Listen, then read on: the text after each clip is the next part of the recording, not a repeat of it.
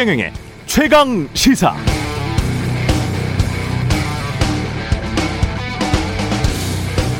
네, 2015년 최태원만 재벌로서는 유일하게 광복절 사면 박영수 특검, 윤석열 특검 수사팀장, 국정농단 사건 때 SK는 불기소, 2019년 윤석열 부친 연희동 저택 김만배의 누나가 매입, 박영수 특검은 화천대유 고문, SK 쪽이 화천대유에 수백억 원 빌려줘, 이런 음모론이나. 김만배 2014년 이재명 인터뷰, 이재명 2020년 대법원 무죄, 대법 판결 전후 8차례 권순일 대법관과 김만배 만났다는 기록, 권순일 대법관 퇴임 후 화천대유 고문으로 이어지는 권순일, 김만배, 이재명으로 이어졌다는 음모론 그럴싸합니다. 그러나 속단을 하기에는 다 정황일 뿐입니다. 아직까지는 한쪽의 시각으로 과거의 사건들 시점들을 꽤 맞춘 것일 뿐입니다. 진짜 사실 진실을 원한다면 결론을 내리기 전에 그 문제에 대한 서로 다른 독립적 판단을 종합해서 오류의 사실을 끊어야 합니다. 그래야 독립된 여러 평가에서 더 많은 정보를 얻을 수 있습니다. 제가 한 말이 아니고요. 심리학자이면서 노벨 경제학상을 세계 최초로 수상한 다니엘 카네만의 책 생각에 관한 생각 중 일부를 인용했습니다.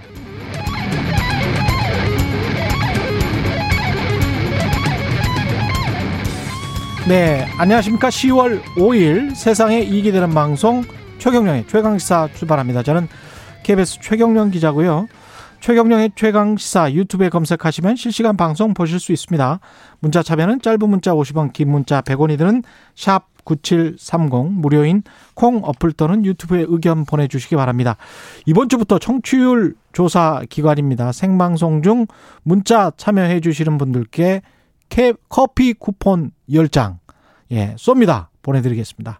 여러분의 많은 의견 부탁드리고요. 오늘 1부에서는 이재명 캠프 총괄본부장 맡고 있는 더불어민주당 박주민 의원 만나보고요. 2부에서는 국민의힘 대선 경선 예비 후보죠. 원희룡 전 제주도지사와 함께합니다.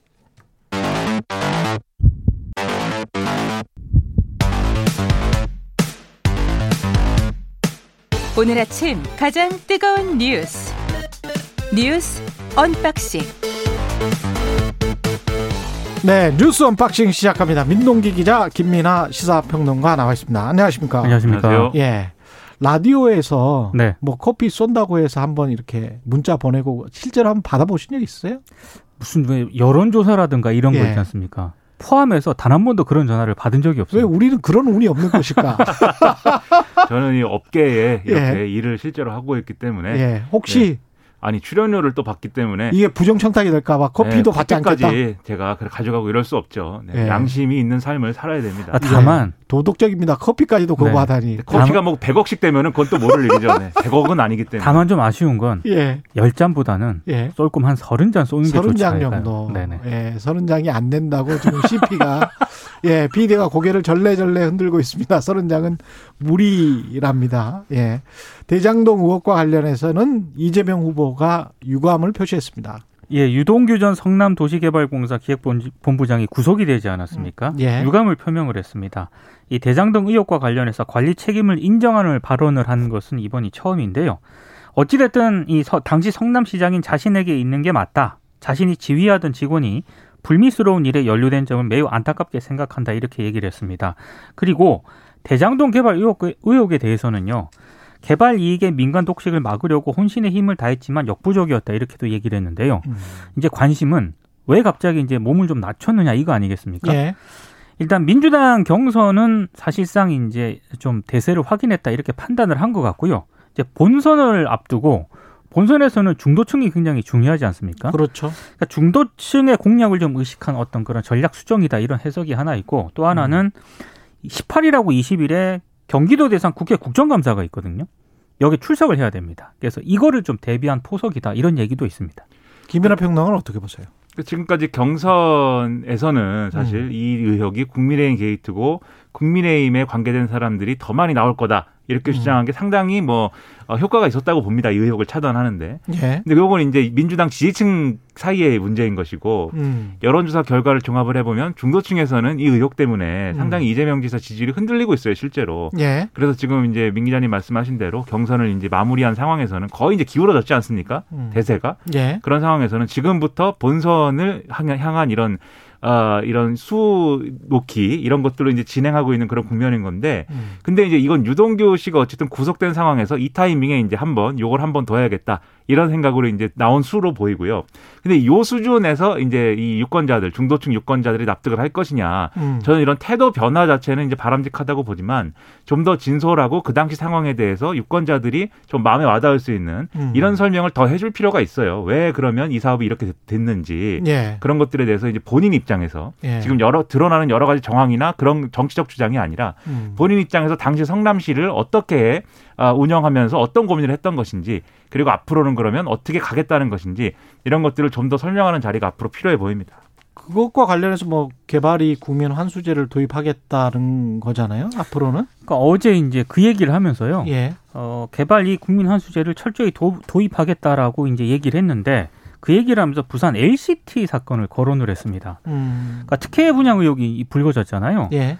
당시 사업 부지가 부산 도시공사 땅이었는데 이걸 민간에 팔아서 구청이 허가해주고 개발해서 1조 넘는 거 나눠 먹느라고 온 정치인이 다 걸렸다. 그거 조사하면 아마 천지개벽하는 일이 벌어질 거다. 자신에게 권한이 생기면 반드시 재조사해서 전부 감옥에 보낼 생각이다. 상당히 강하게 이렇게 어조로 얘기를 했습니다.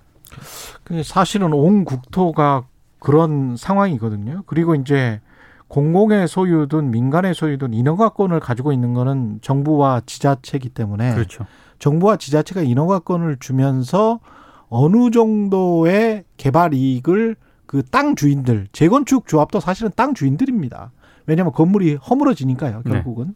그러니까 땅 주인들에게 줄 것이냐 그게 정당하냐 여기에 관한 논의를 해보자는 거죠. 예, 제가 계속 주장하는 거는 그게 과도하게 많았다. 근데 그동안 그걸 굉장히 도외시해 왔다. 그거는 모든 정치인이 인정을 해야 된다는 겁니다. 예. 근데 이거를 이제 일도 양단적으로 개발 이익이 지금 너무 많이 민간에 가가지고 음. 문제라고 하니 그럼 그걸 더 환수하겠습니다. 음. 이제 이렇게 접근하는 게 얼마나 현실성이 있는지 저는 좀 의문이에요. 그래서 이 택지 지구를 개발을 하고 그것을 이제 분양을 하고 이런 과정 자체를 좀 대안적으로 만들어가야 될 필요가 있는 것 같고 그러려면은 지금 사실 성남시 이 대장동 개발의 경우에도 원래 LH가 했어야 되는 규모의 그런 이제 사업이 문제 였던 거잖아요. 예. 그럼 애초에 LH가 했을 경우에는 어떻게 됐을 것인가? 그리고 음. 그 LH가 이 공공 개발하는 과정에 생기는 문제는 또 없는가? 왜 LH가 뭐 그 당시 이제 정치적인 문제가 있긴 했습니다만 그 당시 정권이 이제 LH의 공공 개발에 부정적이었기 때문에 뭐 이 상황으로 흘러간 거긴 하지만 LH가 개발했을 때에 대해서 우리가 그러면 사실 지금 상황에서는 지난번에 LH 사태를 겪은 이후에는 고양이한테 생선 맡기는 거 아니냐 이런 또 의심을 갖고 있잖아요. 그렇죠. 그 사실은 이게 그냥 개발 이익을 다 환수하겠습니다로 끝나는 문제는 아닌 것 같습니다. 그래서 그래서 제도적인 측면이 있죠. 그렇죠. 분명히 음. LH 같은 경우도 땅을 조성하면서 땅값의 120%만 조성원가의 120%만 받기로 돼 있었다가 그게 2015년쯤에 바뀌어요. 그, 그 감정평가 가격으로 바뀌거든요. 그러면 감정평가는 시세 한 70% 80%까지 갈 수가 있기 네. 때문에 그 조성 원가의 120%보다 훨씬 더 많은 가격에 민간 건설사들에게 분양 택지를 분양할 수가 있는 거예요. 그래서 뭐 굉장히 비싼 가격에 LH는 수도권에서 굉장히 많은 돈을 가져갈 수가 있는 구조로 바뀝니다. 이게 근데 사실은 계속 왔다 갔다 해요. 그렇죠. 예.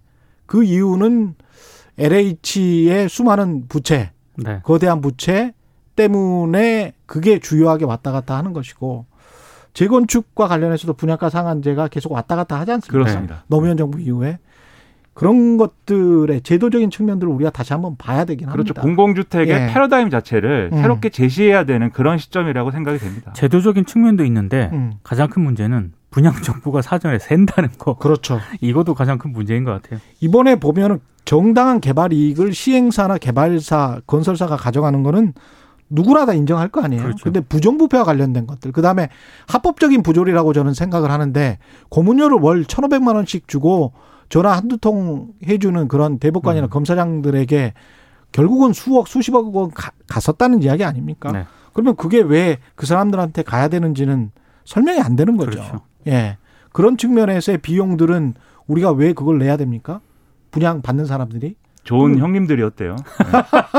심리적으로 많은 위안이 됐다고 거기에 합니다. 다 포함되는 걸 거 아니에요. 그렇죠. 민간 분양가든 임대주택이든 다 포함되는 걸 거 아닙니까? 아니 실제로요. 네. 김만배 씨가 오늘 동아일보 보도에 따르면 뭐 음. 검찰에 소환 될 수도 있다 이런 보도가 있는데 김만배 씨가 지금 이번 그 검찰 조사에 대비해서 변호인단을 꾸렸거든요. 근데 그 변호인단이 다 화천대유 자문 고문 변호사들입니다. 음. 다 검사장 출신들. 그렇죠. 예, 이런 예. 이런 상황을 대비해서 그렇게 한 건지도 모르겠습니다. 유동규 씨가 구속됐는데 검찰의 구속영장에는 뭐라고 돼 있습니까? 그러니까 이게 어제 조선일보에 이제 일부 보도가 됐잖아요. 예. 김만배 씨로부터 5억 받았고 2013년 위례 신도시 개발 때 민간 사업자로부터 3억, 모두 8억을 뇌물로 받은 혐의가 구속영장에 적시가 됐다. 이걸 이제 조선일보가 어제 보도를 했는데 오늘은 또 다른 내용이 좀 보도가 되고 있습니다. 그러니까 구속영장에 민간 사업자와 결탁을 해서 사업자 선정에 특혜를 주는 대가로 막대한 이득을 취하고 성남도시개발공사 등의 수천억의 손해를 입혔다. 이런 내용을 검찰이 적시를 했다는 겁니다. 음. 그러니까 업무상 배임 혐의도 이제 구속영장에 넣었다는 그런 얘기인데요. 요건 아마 다툼의 여지가 좀 있을 것 같긴 합니다. 예. 일단 지금 성남도시개발공사가 이 사업을 설계하는데 주도적인 역할을 한 것이고 유동규 씨가 음. 그리고 이 성남의 뜰, 이 시행사인 성남의 뜰에 들어가 있는 거잖아요. 성남도시개발공사가 그렇기 때문에 이게 700억을 수익 배분받기로 했다라고 하면 요 음. 구조 자체를 설계한 것이 의도가 애초에 있었던 것이고 그 의도가 뭐 그게 자신과 그다음에 하천대유 일당들에게 이익을 줌으로써 성남도시개발공사에 손해를 끼친 것이기 때문에 그래서 이게 배임이다. 이제 이런 이제 논리 구조로 이제 추정이 되는데 이럴 경우에 문제가 생기는 것은 이제 보수 언론하고 그다음에 지금 이제 국민의힘 등이 주장하는 것은 결국 그럼 이 사업에 대해서 성남시의 차원에서 이것을 최종적으로 결정하고 이 내용을 이제 어, 승인한 것은 이재명 지사니까 음. 업무상 배임 혐의를 그렇게 적용했을 경우에는 이재명 지사 역시도 업무상 배임이나 이런 것들이 성립하는 거 아니냐 이게 이렇게 주장을 하고 있는 상황이에요. 그래가지고 이게 논란이 좀 있는 건데 이 혐의가 근데 검찰이 일단은 이건 첫 번째로 구속영장에 적시한 혐의이기 때문에 실제 이 내용으로 기소가 될지 그건 끝까지 지켜봐야 될 것 같고요. 음. 두 번째는 이렇게 기소가 되더라도 이게 결국 주주 구성하고 그다음에 그 어떤 그 수익 배분의 문제는 성남의 뜰에서 이제 성남의 뜰이라는 요 컨소시엄 에서 만든 요 시행사 이 구조에서 결정을 한 거잖아요. 이 경우에 이재명 지사가 그것을 최종적으로 승인했다 하더라도 이 논의의 구체적인 이 진행 상황 그리고 음. 그 내용 등에 대해서 얼마나 개입하고 관여하고 보고 받았느냐 여기에 따라서 그 혐의가 구성될지 안 될지는 갈릴 것이기 때문에 음. 지금 속단해서 뭐 이 의도를 또 파악하고 그걸 논하기는 좀 이르지 않나 이런 생각입니다. 그 청취자 여러분이 잘 들어보셔야 되는 게 배임의 시점이 굉장히 중요합니다. 그렇죠. 시점.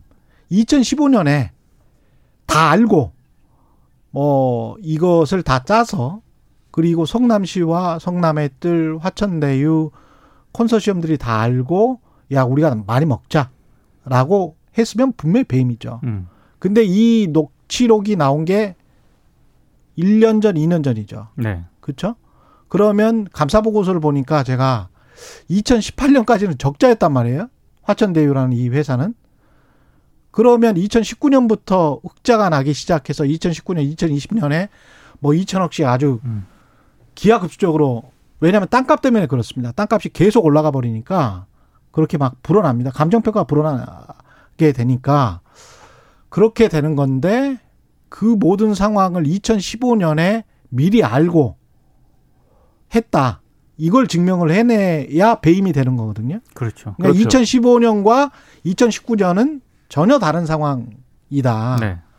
그걸 혼돈하면 안 됩니다. 예. 그런 점에서 검찰은 요 대장동 개발 사업 자체를 음. 그러니까 2015년부터가 아니고 그 이전부터 지금 다 이제 이 역사를 지금 다 지금 뭐 이렇게 보고 있다 이런 이제 보도도 있고요. 그 전부터는 저축은행에 대출을 많이 받아서 굉장히 공공한 처지에 그렇죠. 놓여 있었죠 남욱 변호사가. 그렇죠. 그래서 예. 이 일당들이 천억 원 이상 대출 받은 것 같은데. 그렇죠. 유동규 씨의 예. 경우에는 이 일당들하고 2010년부터 관계가 있었다 뭐 이런 음. 정황도 보도가 됐기 때문에 예. 요것과 관련돼서 검찰이 이제 들여다 보고 있는 게 분명히 있는데.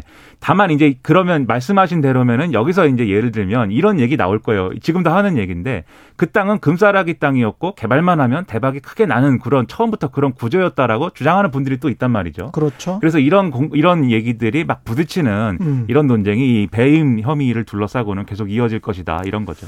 계속 봐야 될 것 같습니다. 아직 정보량이 부족해요. 제가 그렇습니다. 오프닝에서 말씀드린 것처럼 아직은 모르겠습니다. 그렇습니다. 예.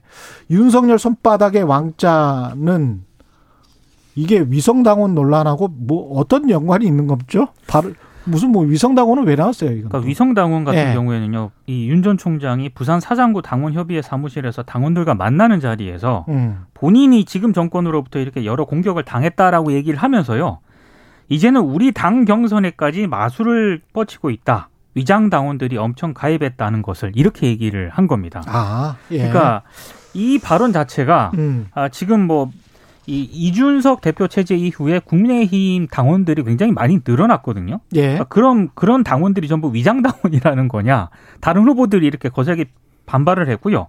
실제로 이제 어떤 증거라든가 이런 걸 내놓지 못하면서 음. 뭐 유승민 후보라든가 어, 홍준표 후보 같은 경우에는 당원들에게 사과하라 이렇게 지금 비판을 하고 있습니다. 그러니까 모든 그 국민의힘 대권 주자들하고 이준석 대표까지 나서가지고 그 잘못된 해석이다 이렇게 주장을 했는데 이게 맥락이 있는 거예요. 왜냐하면 윤석열 전 총장의 이 왕 임금 왕자 예. 이 손바닥 논란이라는 거는 결국 어디로 연결되냐면 불안한 후보론으로 연결되는 거예요. 윤석열은 불안하니 음. 원래 국민의힘의 이제 이 소속인 후보 즉 홍준표 의원이라든지 이런 사람의 대안론에 이제 연결되는 이런 맥락인 것인데 예. 윤석열 전 총장이 하고 싶은 얘기는 홍준표 의원이 지금 경쟁력이 있는 게 아니고 음. 지금 당내 경선 이런 데서 이제 높은 지지가 나오고 이럴 경우에 뭐 그것은 위장 당원들이 와가지고 지지를 하기 때문인 거지 이게 대여 전선에서 효과적인 카드가 아니다. 홍준표는 음. 대여 전선에서는 내가 어, 이 전선의 선두에 나서야 정권 교체가 가능하다. 이제 이런 주장을 하고 싶은 거죠. 그러니까 이게 손바닥 왕자 논란과 위장 당원 논란이 그 내용만 보면 완전 별개의 사안이지만 제기되는 맥락은 이렇게 하나의 어떤 맥락에서 서로 부딪히고 있는 겁니다. 근데 그런 얘기도 있어요. 지금 국민의힘 같은 경우에는 이준석 대표가 들어선 이후에 이른바 그 젊은 층들 당원 비율이 조금씩 많이 증가했거든요. 예. 근데 지금 윤석열 전 총장 같은 경우에는 60대 이상으로부터 많은 지지를 받고 있기 때문에 젊은 층 당원들이 증가하는 것에 대해서 상당히 본인이 위기의식을 느끼고 있는 거 아니냐. 이런 해석도 지금 나오고 그 있습니다. 젊은 층에서 당 차원에서는 사실 굉장히 좋은 거 아닙니까? 좋은 거죠, 지금. 고무적인 현상이 네. 그렇죠. 예. 그 젊은 층에서 근데 홍준표 의원의 또 호감을 갖고 있고 음. 이건 윤석열 전 총장의 1일 1만 원 그 논란 예. 첫 번째, 그 다음에 두 번째로는 이준석 대표와 쓸데없이 대립을 했기 때문에 이 두 가지 문제 때문에 그런 거기 때문에 예. 사실은 본인 책임이죠, 사실. 네. 홍준표 후보도 그런데 막말을 또 시작을 한 것 같습니다. 하태경 의원을 겨냥해서 막말한 사실이 조금 뒤늦게 드러났는데요. 지난 3일 부산 경남 지역을 순회하면서 당원들을 만난 동영상이 공개가 됐는데요.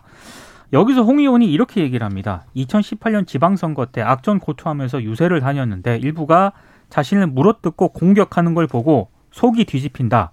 그 뒤에 발언한 얘기는 차마 소개를 못 하겠습니다. 아, 비방송용이기 때문에. 예. 아, 그런데 그런 사람들을 이번에 8강 때 좀 정리해달라 이렇게 얘기를 한 겁니다. 예, 하태경 의원을 정리해라. 겨냥해서 예. 그렇게 얘기를 한 거고요. 실제로 부산 강서울 당원 협의회를 방문한 자리에서는 음. 하태경을 좀 떨어뜨렸으면 좋겠다라고 네. 노골적으로 얘기를 했습니다. 이게 윤석열, 유승민, 하태경은 밖에서 온 사람들이다, 못 믿을 사람들이다 이 프레임이고요. 네. 음. 그다음에 이것을 강하게 문제 제기하는 하태경 의원은 4강에 들어가기 위해서 노력을 많이 하고 있습니다. 뉴스 unboxing 민동기 기자 김민아 평론가였습니다. 고맙습니다. 고맙습니다. 고맙습니다. KBS 라디오 최경영의 최강시사 듣고 계신 지금 시각 7시 39분입니다. 오늘 하루 이슈의 중심. 당신의 아침을 책임지는 직격 인터뷰. 여러분은 지금 KBS 1라디오 최경영의 최강 시사와 함께하고 계십니다. 네, 이재명 경기도지사 이재명 후보 2차 선거인단 투표에서 과반 이상의 지지를 얻으면서 본선 직행 가능성 높아졌습니다. 하지만 대장동 개발 의혹이 검찰 수사 계속 진행되고 있고요. 서울 투표 결과가 관건이라고 하는데 이재명 캠프 총괄 본부장인 더불어민주당 박주민 의원 연결돼 있습니다. 안녕하세요. 예, 안녕하십니까. 예. 일단 뭐 지난 1호 1 2차 선거인단 투표 결과는 58.17% 20만 표 이상 앞섰네요. 2위 후보에 비해서. 선거 결과에 대해서는 어떻게 분석하십니까? 네, 지금까지 저희들이 어, 과반 이상의 득표라는 흐름을 이어왔어요. 많은 네. 분들이 지지해 주셔서요. 예. 어, 그래서 어, 그동안 뭐 고생했던 것에 대해서 많은 분들이 평가를 해 주시는구나라고 생각을 하고요. 아, 근데 이제 남은 서울 경기 그리고 3차 선거인단 투표가 있어서요. 저희들 끝까지 긴장 놓치지 않고 열심히 하겠다 이렇게 생각하고 있습니다. 이 그럼에도 대장동 개발 의혹과 관련해서는 그 앞으로 혹시 모른다 이런 또 우려가 있지 않습니까? 어떻게 보십니까 이, 부, 이 부분은? 음 지금까지 뭐 저희들이 수차례 말씀드린 것처럼 대장동 관련돼서 파면 팔수록 아, 국민의힘 쪽 관계자들이 계속 나오고 있고 어, 그렇기 때문에 이것은 저희들은 어, 국민의힘 대장동 게이트다 이렇게 부르고 있고요. 음. 아, 이 사업은 다 아시, 아시는 것처럼 100% 민간 개발을 통해서 민간이 수익을 다 가져가는 구조를 어, 그 당시 여러 가지 어려운 점과 한계가 있었지만 부분적으로라도 공공으로 이익을 환수한 어, 사업입니다. 그래서 어, 진상이 규명되면 더 분명하게 드러나겠지만 어, 국민의힘 쪽에서 어, 부정하고 부패한 이익에 관련됐었던 거고 우리는 어, 어려움 속에서도 최선을 다해서 공공으로 이익을 환수한 그런 것들을 계속해서 어, 국민분들께 알려나가려고 그렇게 생각하고 있습니다. 민주당 권리당원들도 그렇고 여론조사 일반 여론조사에서도 그렇게 큰 타격은 안 입는 것으로 지금 윤석열 후보와 1위를 다투고 있는 것으로 비슷한 흐름이긴 합니다. 네, 그러니까 이제 제가 아까 말씀드렸던 것처럼 이게 이제 파면 팔수록 지금 국민의힘 쪽 분들 이야기가 계속 나오잖아요. 예. 에, 그러면서 오히려 어 우리 쪽 어, 지지자들의 입장에서는 아 이게 이제 국민의힘 쪽이 관련된 게이트구나라고 판단을 하고 계신 것 같습니다. 그제였나요? 유동규 씨가 구속이 됐었고 어제 이재명 후보가 유감 표명을 했단 말이죠. 이 부분에 관해서는. 네. 예. 그리고 이게 이제 지휘 관리 감독 책임은 있, 있긴 하니까요. 산하기관이라도. 네. 이 부분에 관해서는 앞으로 계속 이제 야권에서는 정치 공세를 펼 것이고 문제 제기를 할 텐데 어떻게 보세요? 어, 말씀드린 그대로입니다. 그러니까 우리 후보가 말씀드린 그대로입니다. 그러니까 어, 성남 시장 시절에 어, 부, 부하 여러 부하 중에 하나인 유동규 씨가 뭔가 부정과 연루된 부분이 있다면 그 부분에 대해서는 이제 당연히 지휘 감독자로서의 그런 책임이 있으니까 그 부분에 대해서 유감을 표명한 것이고요. 예. 그러나 이제 뭐 그 전체적인 과정에 우리 후보가 뭔가 관여가 됐다거나 한 것은 지금까지도 하나도 드러난 게 없고 앞으로도 그러리라고 보고 있습니다. 근데 이제 서울 같은 경우는 부동산 가격 때문에 굉장히 좀 민심이 안 좋아서 지난번에 재보궐 선거에서도 굉장히 그 안 좋았잖아요. 민주당 입장에서는 네. 그렇죠? 예. 예. 그래서 이게 만약 이제 대장도 개발 의혹도 결국은 이제 부동산 아, 투기 의혹, 뭐 개발 의혹 이렇게 봐야 되지 않겠습니까? 그 관련해서 이제 서울 민심이 안 좋을 수도 있다 이렇게 보는 여론도 있더라고요. 그러니까 뭐 지금까지 경선 결과를 놓고 보는 것이 아니라요. 예. 일반적인 여론조사 음. 그거를 좀 놓고 보면은 이번에 이제 대장동 관련된 여러 이제 그 의혹 제기들이 있고 나서 오히려 이제 우리 후보 쪽의 지지율이 강보합 또는 상승하는 모습을 좀 보여주고 있지 않습니까? 예. 어, 이것은 이제 아까 말씀드렸던 대로 아, 이 사건의 핵심이 어, 아까 말씀드렸던 대로 국민의힘 어, 쪽 분들이 아, 지속적으로 뭔가 부정한 이익을 얻으려고 했었던 것 그러나 제도나 법의 어떤 한계로 어, 충분히 이제 그런 부분을 좀 어, 방어하지 못했지만 그래도 공공의 이익으로 어, 환수하려고 노력했었던 그런 점들을 지금 인정해주고 있는 흐름이라서 음. 서울에서도 좀 그런 흐름이 이어지지 않을까라고 조심스럽게 좀 관측하고 있습니다.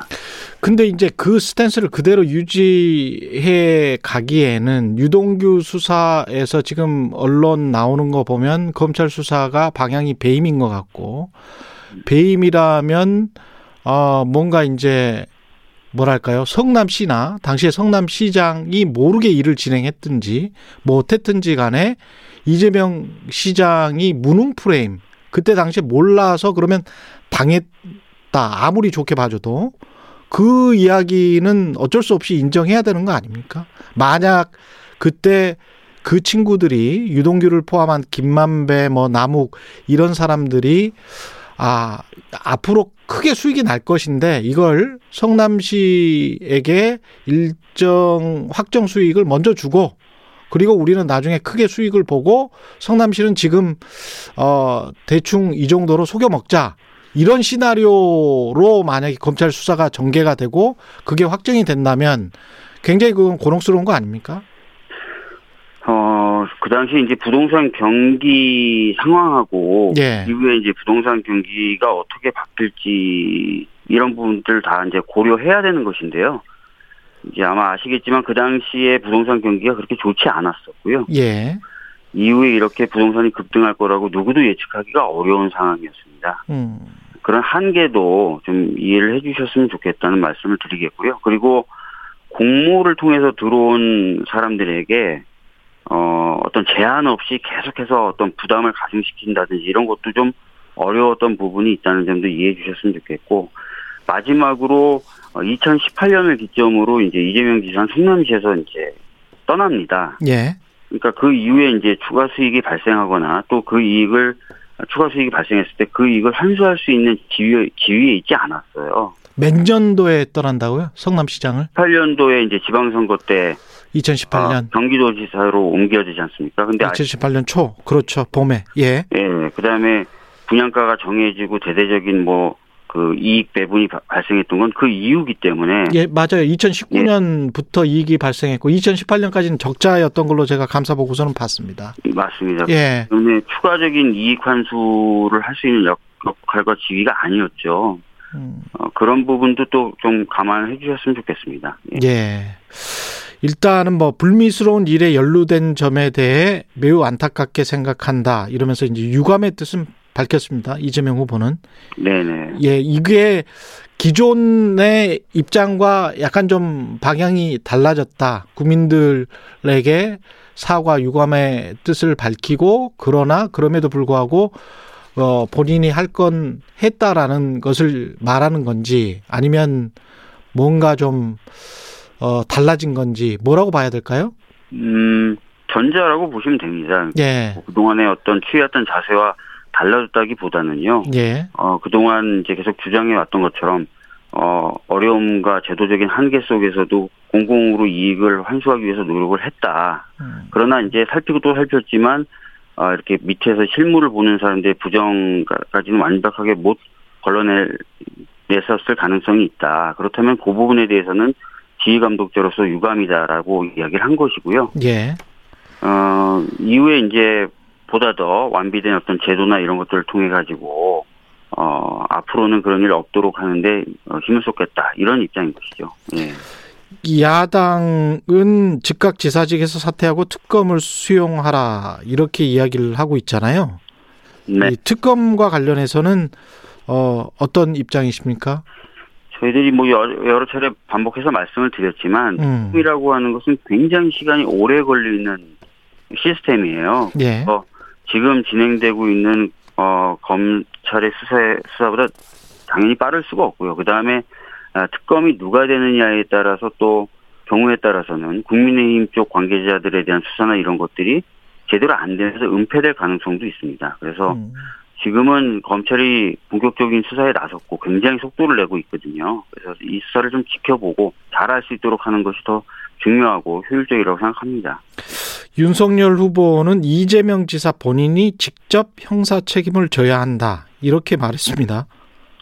예. 지금 뭐 드러난 게 있습니까? 뭐 국민의힘 쪽 관계자들은 아까 말씀드렸던 대로 계속 드러나고 있고 음. 또 윤석열 전 총장의 아버지 주택 매입 과정 같은 경우도 충분히 해명이 됐다고 보기 어렵죠. 어, 음. 그런 입장에서 그렇게 얘기하는 건 제가 보기엔 좀 터무니없는 정치적 공세다 이렇게 보고 있습니다. 그리고 이제 이준석 대표와 측근 논란은 계속하고 있는데요. 유동규 씨는 측근으로 봐야 되나요? 뭘로 봐야 되나요? 예. 이 부분 이 부분에 대해서도 진짜 여러 차례 말씀드렸는데요. 예. 어, 그 경기도 또는 뭐 성남시에서 부하 직원으로 일했던 사람들 중에 하나인 것이지 소위 우리가 얘기하는 측근이다 이렇게 보기는 어려운 사람입니다. 예. 음, 1번 플레이어 이재명 지사가 비서실에 있어야 측근 아니냐고 했다는데 코미디다. 비서실에 있어야 측근 아니냐고 했다는데 코미디다. 이게 이제 이준석 대표 국민의힘의 주장인데요. 음. 아니 그 측근이라고 하는 것은 뭐 어떤 모르겠습니다. 저도 측근이 기준이 뭔지 잘 모르겠는데 뭔가 정말 내밀한 관계를 통해서 뭐 이런 거 아니겠어요? 근데 음. 그런 게 전혀 아닌 것이죠. 예. 네. 법사위 국정감사가 있는데 지금 여야가 국정감사 그에서 사실은 정치 공방만 하더라고요. 예. 네. 오늘도 비슷한 양태가 벌어질까요? 아무래도 뭐 그 여러 가지 정치적인 공세도 하긴 할 겁니다. 음. 거고 그러나 지금 어좀 명백하게 실체가 드러나서 예. 어 공수처로 이첩된 고발 사주 사건이 있지 않습니까? 예. 이미 검찰에서도 검사 관여가 확인됐기 때문에 공수처로 이첩한다라고 밝혔 밝혔던 것이고 이런 부분은 좀 더 실체적인 어떤 증거라든지 정황을 가지고 어 질문을 해서 좀 더 진상 규명에 다가갈 수 있도록 어, 하려고 하고 있습니다. 권순일 대법관과 김만배 그리고 이재명 그 당시 지사에 관한 어떤 음모론 같은 거를 야당에서 계속 이야기를 하잖아요. 네네. 재판 거래 의혹. 네. 예. 어떻게 보십니까? 제가 관련돼서 이제 법원행정처장에게 어 굉장히 이제 여러 가지 질문을 던졌거든요. 예. 이제 소부 단계에서 이미 유무죄에 대한 판단이 대법관들 사이에서 갈렸고 그 소부 판단을 하는 데 있어서 권순일 대법관이 개입하거나 한 적은 없다. 그리고 음.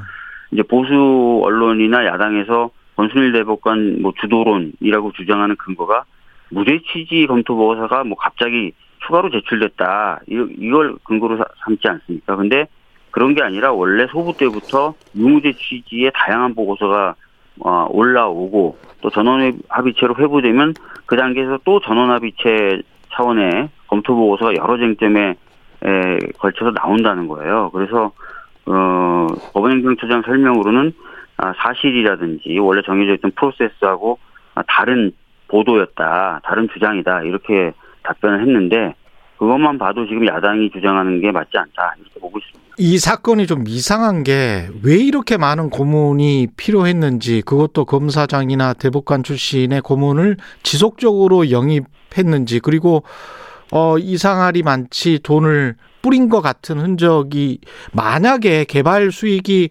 이미 개발 계약 단계에서 확정이 됐다면 이렇게 무리를 할 필요가 없지 않습니까? 근데 뭔가 또 다른 사업을 벌리고 있었던 겁니까? 아니면 이 사업과 관련해서 이 사람들이 이렇게 많은 고문이 필요했을까요? 어, 제가 봤을 때는 이제 그 사업과 관련돼서도 좀 필요했었던 것 같지만, 어, 지금 보도를 보면 화천대가 지금 추가로 다른 곳에서도 뭔가 그 부동산 개발 관련된 사업들을 하고 있다는 거 아니겠습니까? 예. 그러니까 이후 이후에 어떤 어 그런 상황에 대한 대비책 뭐 이런 것으로서의 의미도 있었던 것 같습니다. 오늘 말씀 잘 들었고요. 여기까지 하겠습니다. 이재명 캠프 총괄 본부장 박주민 의원이었습니다. 고맙습니다. 네, 감사합니다. KBS 라디오 최경령의 최강 시사 1부는 여기까지고요. 잠시 후 2부에서는 국민의힘 대선 경선 예비 후보 원희룡 전 제주도지사 만납니다.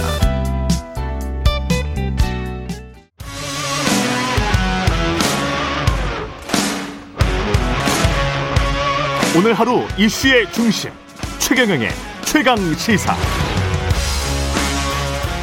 네, 국민의힘 대선 경선 후보 4명으로 압축하는 2차 예비 경선이 사흘 앞으로 다가오면서 4위 쟁탈전 뜨겁습니다. 유력한 4강 티켓 경쟁 후보 중 한 분입니다. 원희룡 전 제주지사 국민의힘 대선 경선 후보 만납니다. 안녕하십니까? 안녕하세요. 예. 4강 컷오프가 사흘 앞으로 다가왔는데 판세는 어떻게 보십니까? 아, 제 입으로 판세를 얘기한다는 게 조금 좀 거하긴 한데요. 예. 우선 1, 2위는 각축전인 것 같고요. 1, 2위는 각축이다. 예, 예. 예. 3위도 유승민 후보가 좀 박스에 갇혀 있는 것 같고. 음. 나머지 주자들이 다들 이제 그 눌려 있는 지지율이 눌려 있는 상태에서 각축을 하고 있죠. 예. 굳이 말씀드리자면은 어 저는 초반에 좀 부진했고요. 예. 어 꾸준한 상승세 에, 거기에다가 지금 여론조사는 ARS예요. 음. 그러니까 극렬 지지층들이 주로 아. 아, 고관여층들이 주로 응답률이 높고 전체 응답률은 아주 낮은 여론조사인데요. 예. 이제 6일날 7일날 하게 된 여론조사는 면접원이 아. 사람이 직접 대화를 하면서 하는 거에서 응답률도 높고 중도층들이 대답을 많이 하게 되죠. 그거는 좀 다를 수 있겠습니다. 그, 예. 그런 식으로 하는 게 갤럽이나 지금 한국 리서치나 이런 경우인데 이런 경우에는 그렇더라고요. 제가 꾸준히 안정되게 이 잘 나옵니다. ARS 조사하고 전화 면접원 조사하고는 좀 패턴이 많이 다르기는 하더라고요. 많이 예. 다릅니다. 1, 2위 후보들도 그런 것 같고요. 1, 2위도 예. 많이 다릅니다. 예. 예. 이게 4강에 만약에 들어가신다면 네. 결선까지 한 한 달 정도 남았지 않습니까? 예. 그 4위에 안착한다고 하더라도 자신이 있으십니까? 1, 2 후보들이 지금 지지율이 워낙 높아서 변수가 워낙 많죠. 예. 우선은 이재명의 저 대장동 의혹과 음. 관련된 어, 외부 변수나 거기에 대한 음. 누가 과연 부동산 문제라든지 이재명에 음. 대해서 가장 예. 떳떳하고 강력하게 예. 예 맞상대가 될 수냐 될 수 있냐를 가지고 국민들이 다시 한번 판단을 하게 되는 계기가 오고요. 예. 다음 두 번째로는 국정 운영에 대한 준비와 예. 어, 국정 운영에 대한 어, 비전 음. 이 부분에 대해서 좀 더 깊이 있게 들어가게 되죠. 예. 그러면 지금은 뭐 다들 답정너 비슷하게 지금 음. 지지를 하고 있거든요. 예. 그리고 어, 자기가 지지하지 않는 사람이 떠오르는 거라든지 아니면 자기가 지지하는 후보 공격받는 거에 대해서는 보호하려는 심리가 더 작용해서 그렇죠. 그런 것 같습니다. 예. 예. 오히려 지금 약점이 제기되면 더 뭉치는 음. 이런 특이한 현상들을 보이고 있는데 막상 네 명으로 추려져서 토론을 기피하게 되고 또 1대1 그러니까 자기가 어 피하기 저 피하고 싶은 상대는 피하는 토론이 불가능해요. 네. 이제는 한 시간 내내 일대일 토론하는 형식들도 이제 등장하거든요. 그렇겠습니다. 피해갈 수가 없습니다. 그러면 예. 국민들은 자기가 믿고 싶지 않은 것, 자기가 음. 보고 싶지 않은 것, 그리고 자기가 일부러 외면했던 다른 사람에 대해서도 들여다볼 수밖에 없는 상황이 오기 때문에 음. 일정한 변수가 여지가 있죠. 사자로 들어가면 네 명 안에만 들어가면 한 달 안에 뒤집힐 수도 있다. 뒤집을 자신이 있다. 그 가능성이죠. 가능성. 예, 예. 충분히 있습니다. 예. 지금 저 대장동 부동산 말씀을 하셨는데 부동산과 관련해서는 홍준표나 윤석열 후보, 유승민 후보에 비해서 내가 가지고 있는 보관이 훨씬 낫다. 어떤 점이 낫다라고 생각을 하세요? 우선 제가 제주도지사를 해봤고, 음. 그러니까 제 눈에는 환히 다 보입니다. 이 상황이 예, 그리고 어디가 예. 어디가 맥점이고 어디가 예. 급소인지 예. 전체 그림이 뭐고 어떻게 거짓말하고 있는지 예. 그리고 저 거짓말이 앞으로 어떻게 또 바뀌어 나갈지가 음. 환히 보이고 지금 보니까 그 틀 안에서 이재명 지사가 다 움직이네요. 대장동 의혹은 그러면 지금 생각하시는 틀은 뭔지 좀 살짝 귀뜸을 해 주십시오. 음, 도시, 성남 도시개발공사가 8천억이라는 예. 수익을 화천대유라는 음. 특정인들에게 몰아주고 그게 김만배라는 사설 로펌에 의해 가지고 이재명의 무죄 재판을 어, 사들이는데 쓰여진 그런 거죠. 사설 로펌. 네.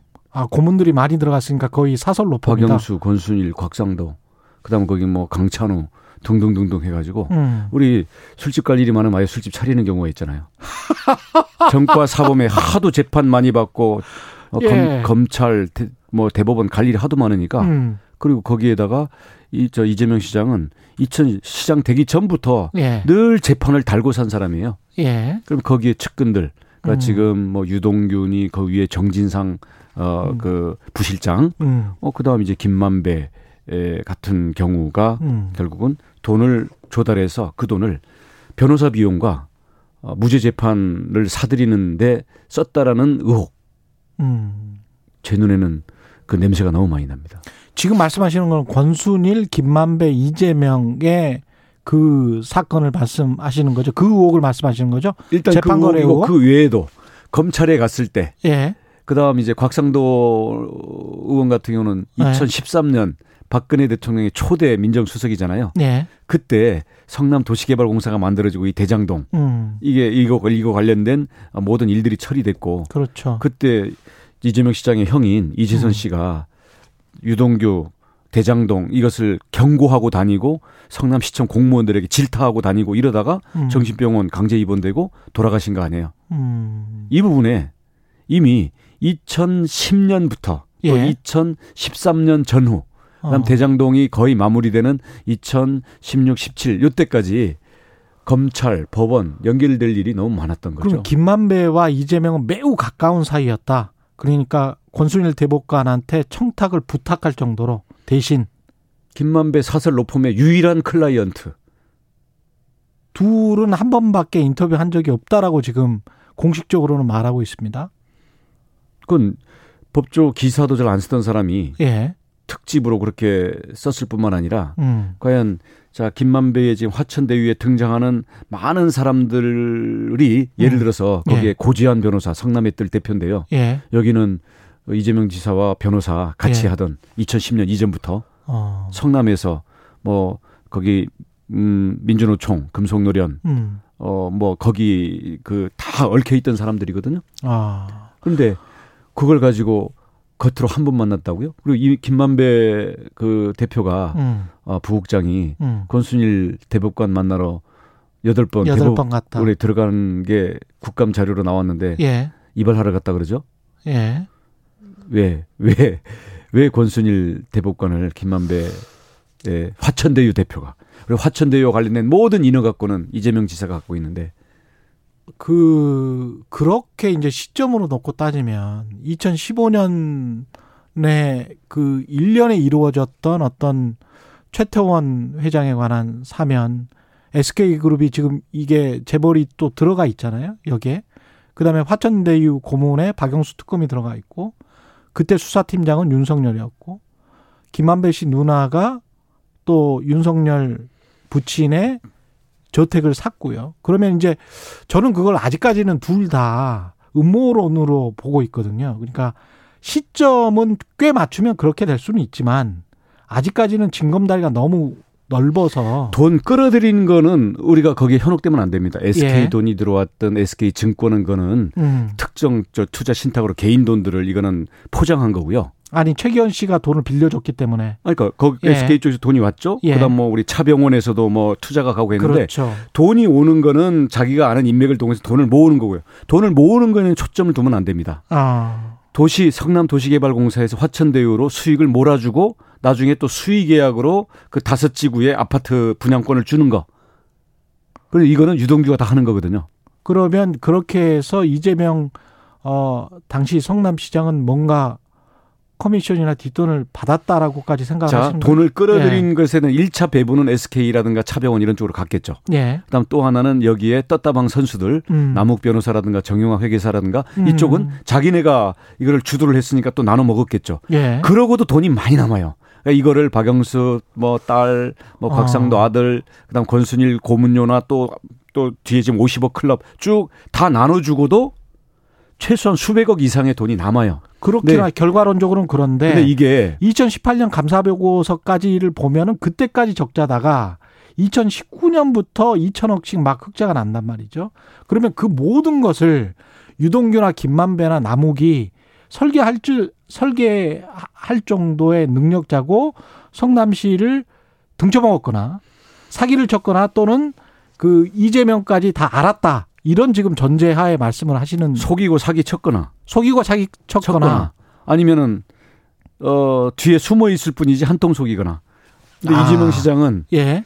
설계했다 그랬죠 자기가. 음. 그리고 유동규는 음. 도시개발공사 전혀 건설 전문가가 아닌데 예. 이재명 시장이 시설관리공단, 도시개발공사 본부장, 그다음 관광공사 사장 음. 대행 등등 예. 해가지고 이재명이 낙하산으로 심어놓고 모든 약정을 50대 50으로 돼 있는 것도 화천대유로 다 몰아주게끔 음. 밀어붙인 사람이고 이 사람은 이재명과 2010년부터 형님 이재선 그 전화 녹취록에 이재명 옆에 저 그 건축사 삐끼 하던 이 유동규 같은 놈들이 왜 음. 이런 놈들밖에 없냐라는 녹취록에 다 등장하는 게 2012년이에요. 음. 그래서 그때 당시에는 뭐 돈이 뭐 수천억 이런 단위는 아니겠죠. 이거는 예. 사후에 배당 잔치를 했다고 보여지는데 음. 이게 이 그 대장동을 쭉 진행하는 과정에서 뭐 대관 업무 비용이라든지 이렇게 진행되면서 이게 그랬겠죠. 그렇죠. 예. 나중에 수익이 1조 단위로 음. 최소한 그때 아무리 이게 안 나도 몇 천억 단위로 나는 거기 때문에 음.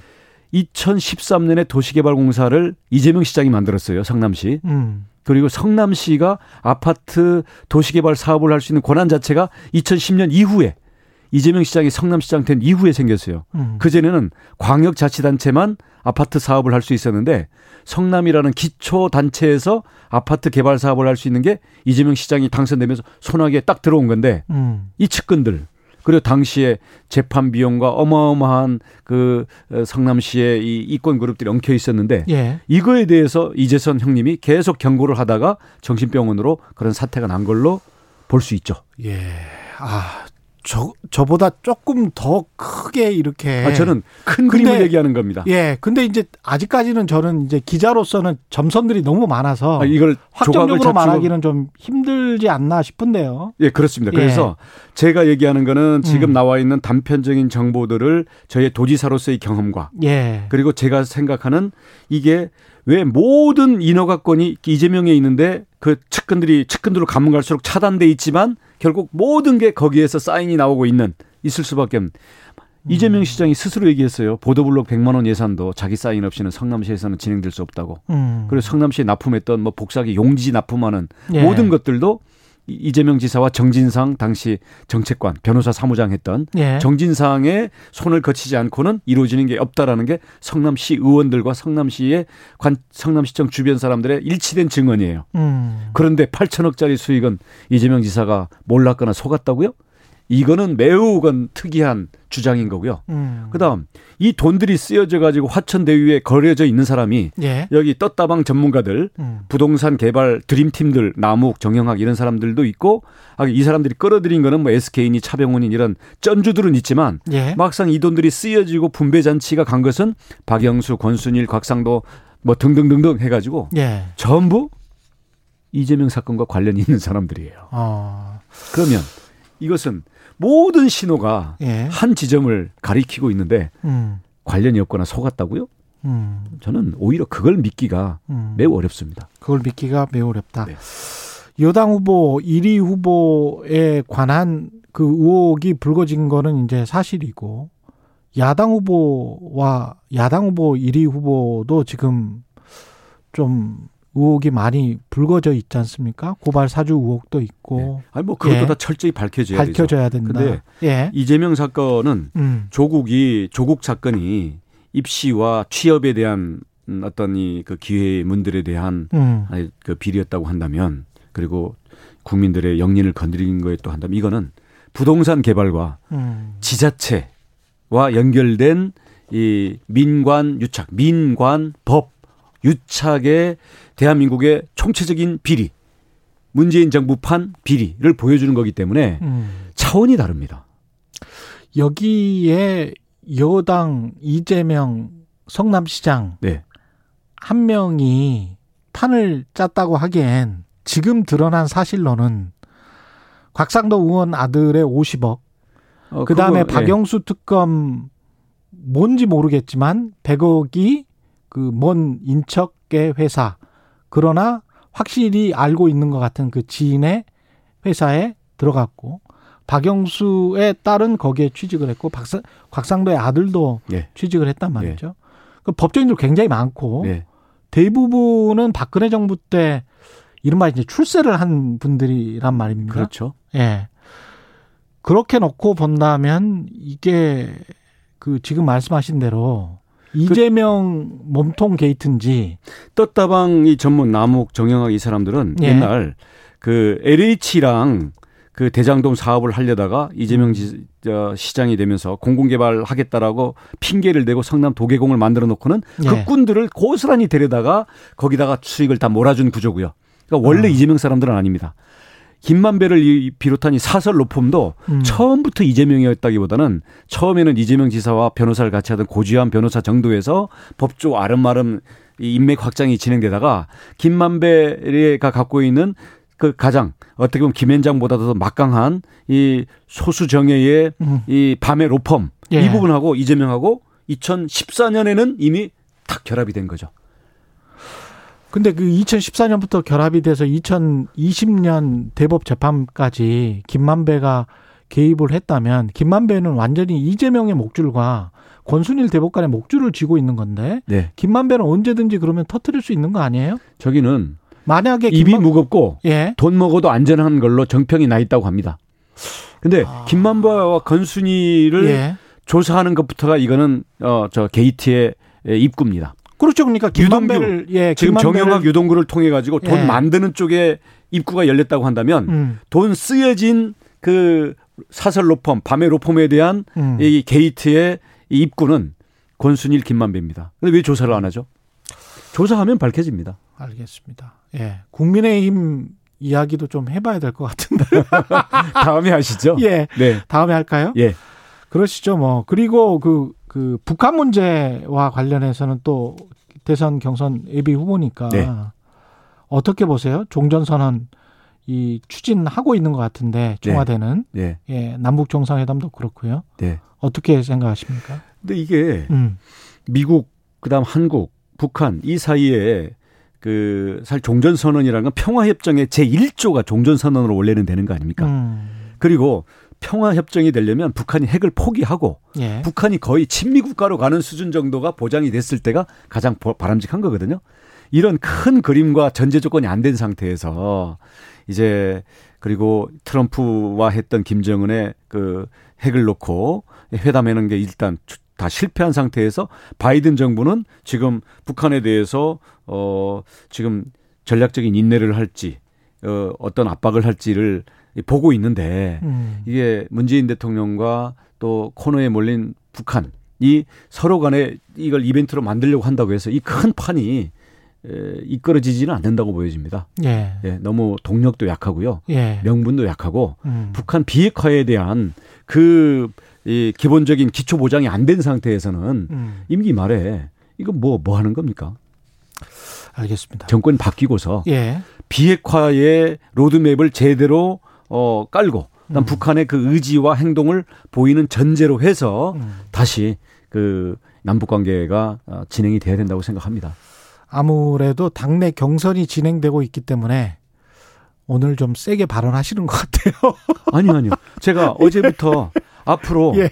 이재명이 대장동 게이트의 음. 전체와 거기에 의혹의 포인트들 예. 그리고 앞으로 검찰 수사와 특검과 깨어 있는 국민들과의 시간 싸움이라고 봅니다. 이재명 지사가 청와대로 갈지 예. 구치소로 예. 갈지 알겠습니다. 윤석열 후보의 왕자 논란에 관해서는 간단하게 코멘트를 좀 해주시기 바랍니다. 아이고 그런 걸 야기하는 것도 그렇고 그걸 가지고 논란하고 있는 것 자체가 한가롭기 짝이 없습니다. 한가롭기 짝이 없다. 네. 예. 근데 그 왕자와 민자는 좀 다르기 때문에 사실은 후보가 계속되는 실언이라고 하기는 좀, 음, 좀 이상한 가치관이나 철학을 가지고 있는 거 아닐까요? 이따 일단 저녁에 토론이 있으니까 네. 아마 본인이 대답을 하겠죠. 알겠습니다. 굉장히 좀 말을 아끼시네요. 또 그 부분에 관해서는 예 말씀 감사하고요. 원희룡 국민의힘 대선 경선 후보였습니다. 고맙습니다. 고맙습니다. 예. 공정, 공익, 그리고 균형 한 발짝 더 들어간다. 세상에 이익이 되는 방송 최경영의 최강 시사.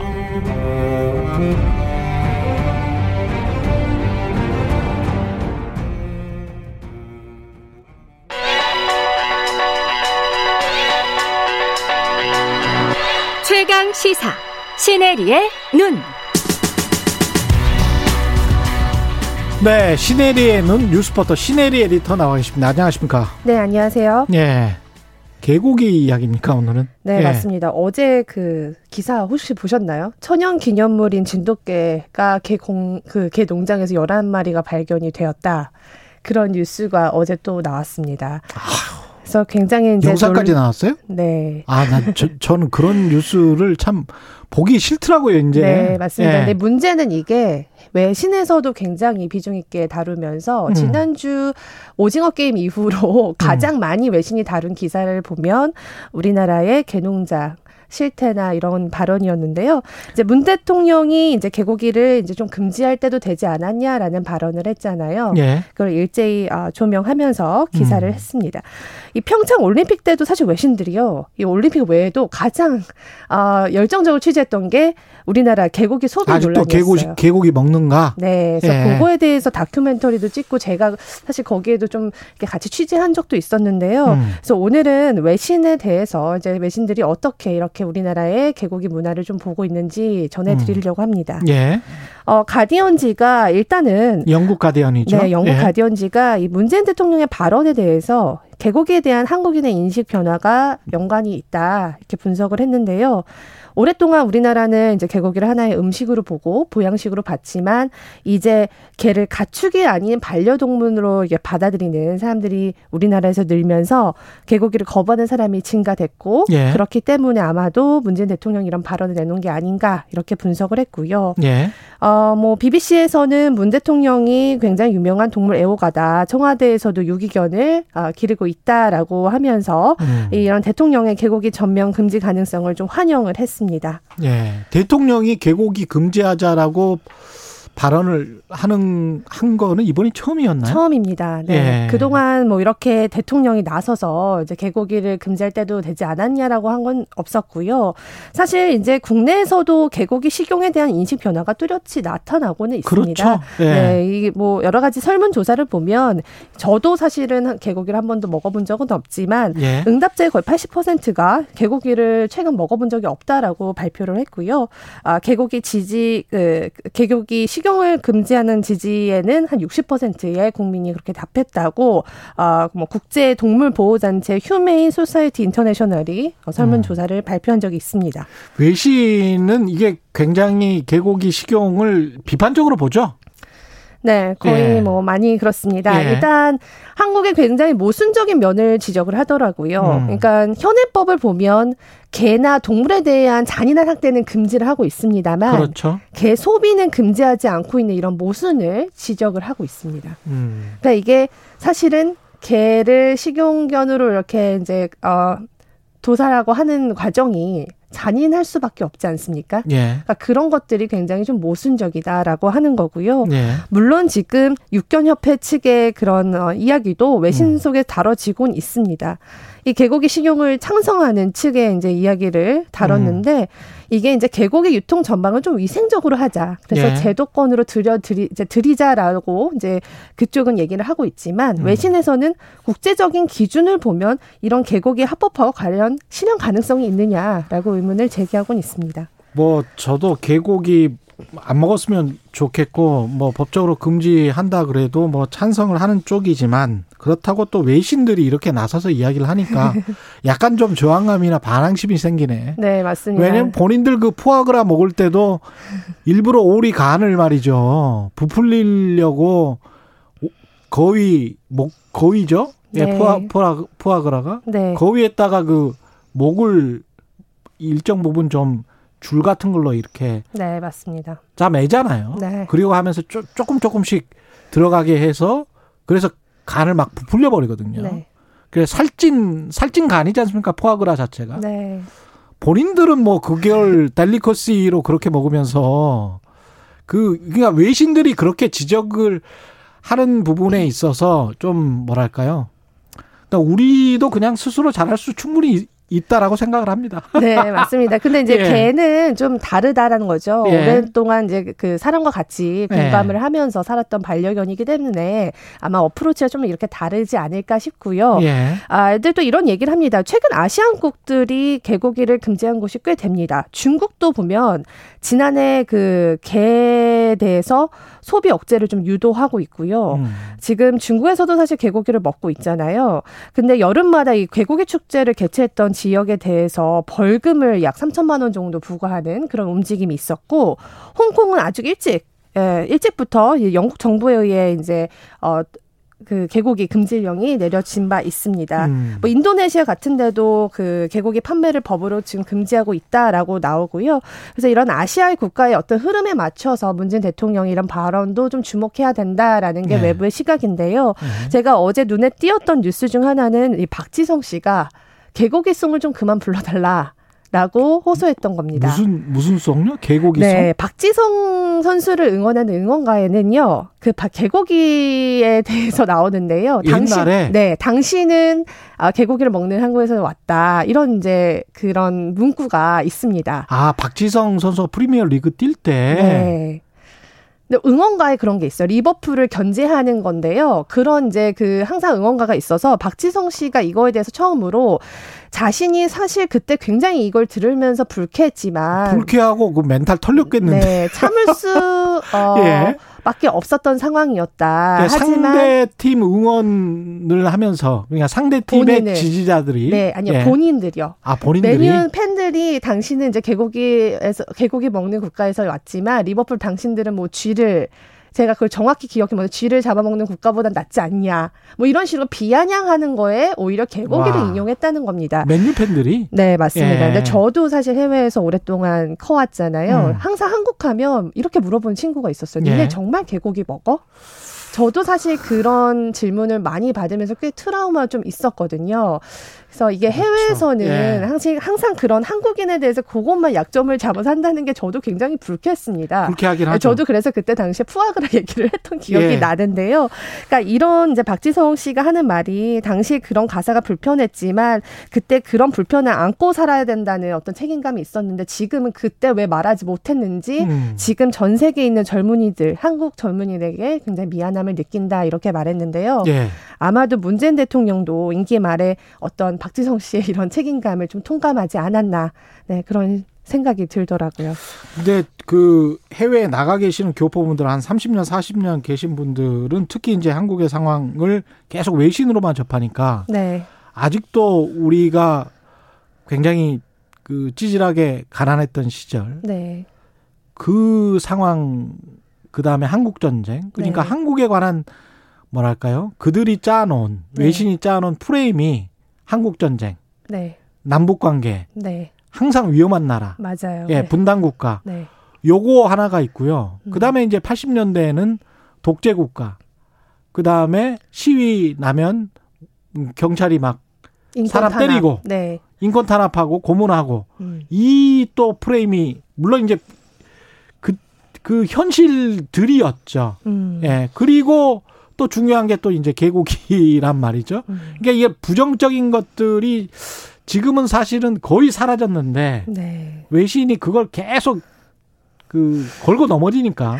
네. 예. 워낙 K 문화가 대세지 않습니까? 지금 그렇죠. 오징어 게임에 이어서 사실 음. 이제 뭐 책 잡힐 게 별로 없어서 이렇게 하는 걸 수도 있고요. 사실 우리나라 국격이 그만큼 상승했기 때문에 아무래도 음. 국제적인 공감을 이루지 못하는 개식용 논란에 대해서 외신이 계속 보도를 하고 있고요. 이거에 대해서 어떤 시대적인 변화가 필요하지 않나라는 시각이 어쨌든 국제적인 공통적인 시각입니다. 우리도 우리 스스로를 좀 돌아보고 네. 그냥 과거의 것들은 확 떨쳐내 낼 것들은 떨쳐내버렸으면 좋겠습니다. 네, 맞습니다. 예. 시네리의 눈 시네리 기자였습니다. 고맙습니다. 네, 감사합니다. KBS 일라디오 최경영의 최강시사 2부는 여기까지입니다.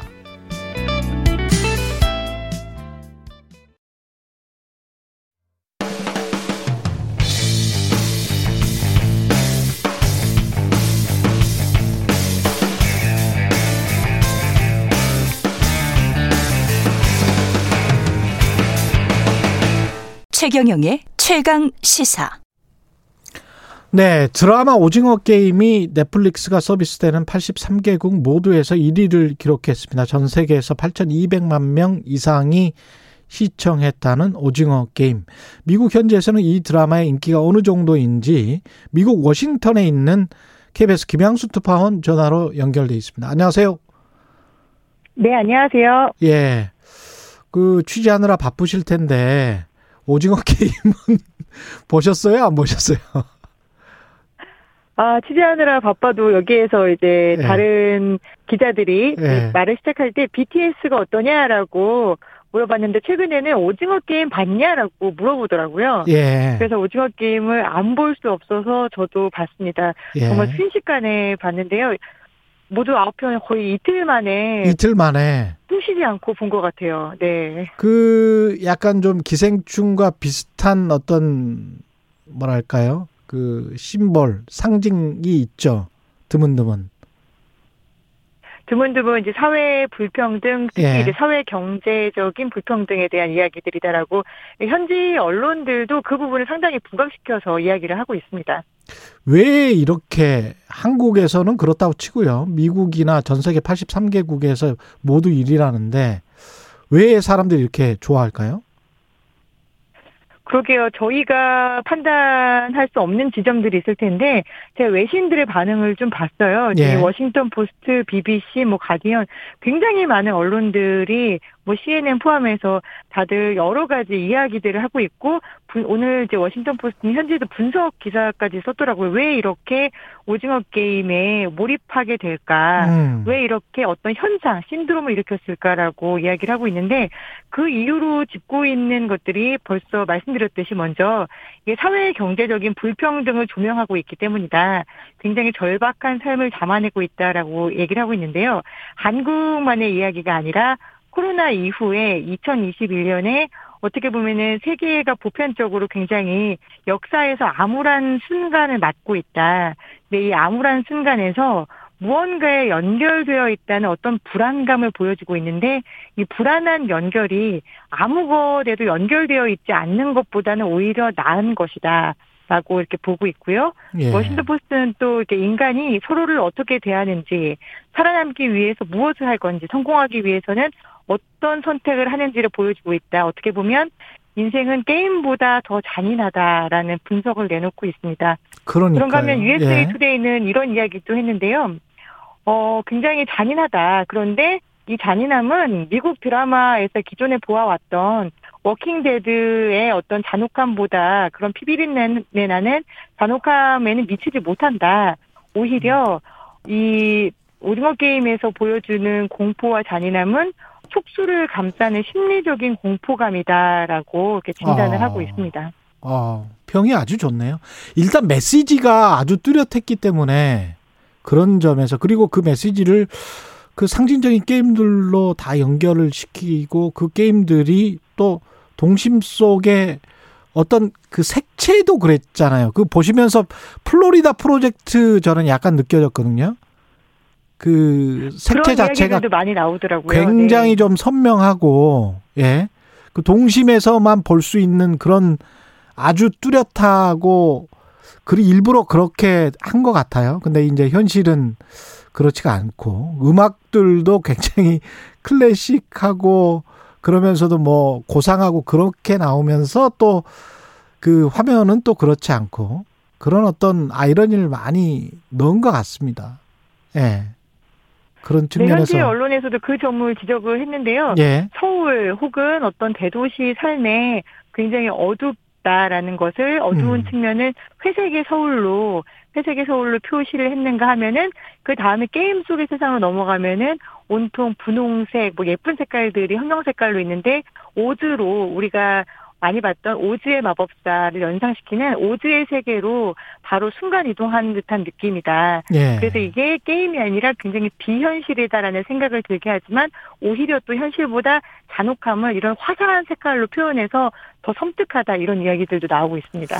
지난번에 기생충도 그렇고 미나리도 그렇고 이번에 오징어 게임 같은 경우도 한국에서만 하는 게임이란 말이죠. 딱지치기, 뽑기, 뭐 무궁화 꽃이 피었습니다. 이거는 미국 사람들은 안 하는 건데 다른 나라 사람들도 안 하는 거고 이게 보편적으로 뭔가를 그 사람들의 그 신금을 울렸단 말이죠. 이게 왜 그럴까요? 드라마에서도 대사로 등장하죠. 예. 애들이 예. 하는 게임 규칙은 단순해. 음. 금방 보고 있으면 다 알아. 이렇게 얘기를 하잖아요. 예. 근데 무궁화꽃이 피었습니다 같은 게임은 사실 미국에도 있어요. 신호등 게임이라고 하는데요. 아. red light, green light, one, two, three 이렇게 하면은 예. 그러니까 빨간불, 파란불, one, two, three 한 동안에는 움직이지 막 움직이다가 아. 돌아봤을 때는 움직이지 말아야 하는 그런 게임이 미국에도 똑같이 있습니다. 예. 그렇기 때문에 미국 사람들도 아 어렸을 때 우리가 했었던 게임이잖아. 오 이런 게임 한국에서도 했구나. 라는 그런 보편적인 정서가 좀 작용을 했고요. 그다음에 뽑기 같은 경우에도 달고나 키트가 이제 여기 미국에서는 허니콤 키트라고 해서 예. 얼굴을 녹여가지고 그걸로 뭔가의 형태를 만드는 게임이라고 해서 아주 단순하지만 예. 이게 어떻게 보면은 생사를 가르는 게임으로 연결지어졌다 라는 지점에 있어서 열, 더 열광하고 있는 그런 부분이 있습니다. 그러니까 사람 사는 세상 비슷한데 그런데 이 빈부격차랄지 그 현실에 녹록치 않음, 현실의 냉혹함 이것도 또 비슷해서 그래서 좋아하는 걸까요? 정확하게 그런 지점일 것 같습니다. 예. 절박하고 사회 경제적인 불평등 그런데 이게 기존 아이디어나 컨셉에 근거하지 않고 오히려 어린아이들이 했을 법한 그런 게임을 가지고 생사를 박탈한다라는 그 지점에 사람들이 더 소구력을 갖고 있는데요. 그러다 보니까 이 비영어권 쇼지만 오징어 게임 이전부터 사실 이제 2019년에서는 넷플릭스에서 비영어권 쇼들이 인기를 좀 얻고 있었거든요. 예. 근데 여기에다가 오징어 게임이라는 어떤 보편적인 정서를 건드리면서 비영어권 쇼가 미국에서 아주 크게 신드롬처럼 빵 터져버린 그런 현장으로까지 좀 이어졌다라고 볼 수 있습니다.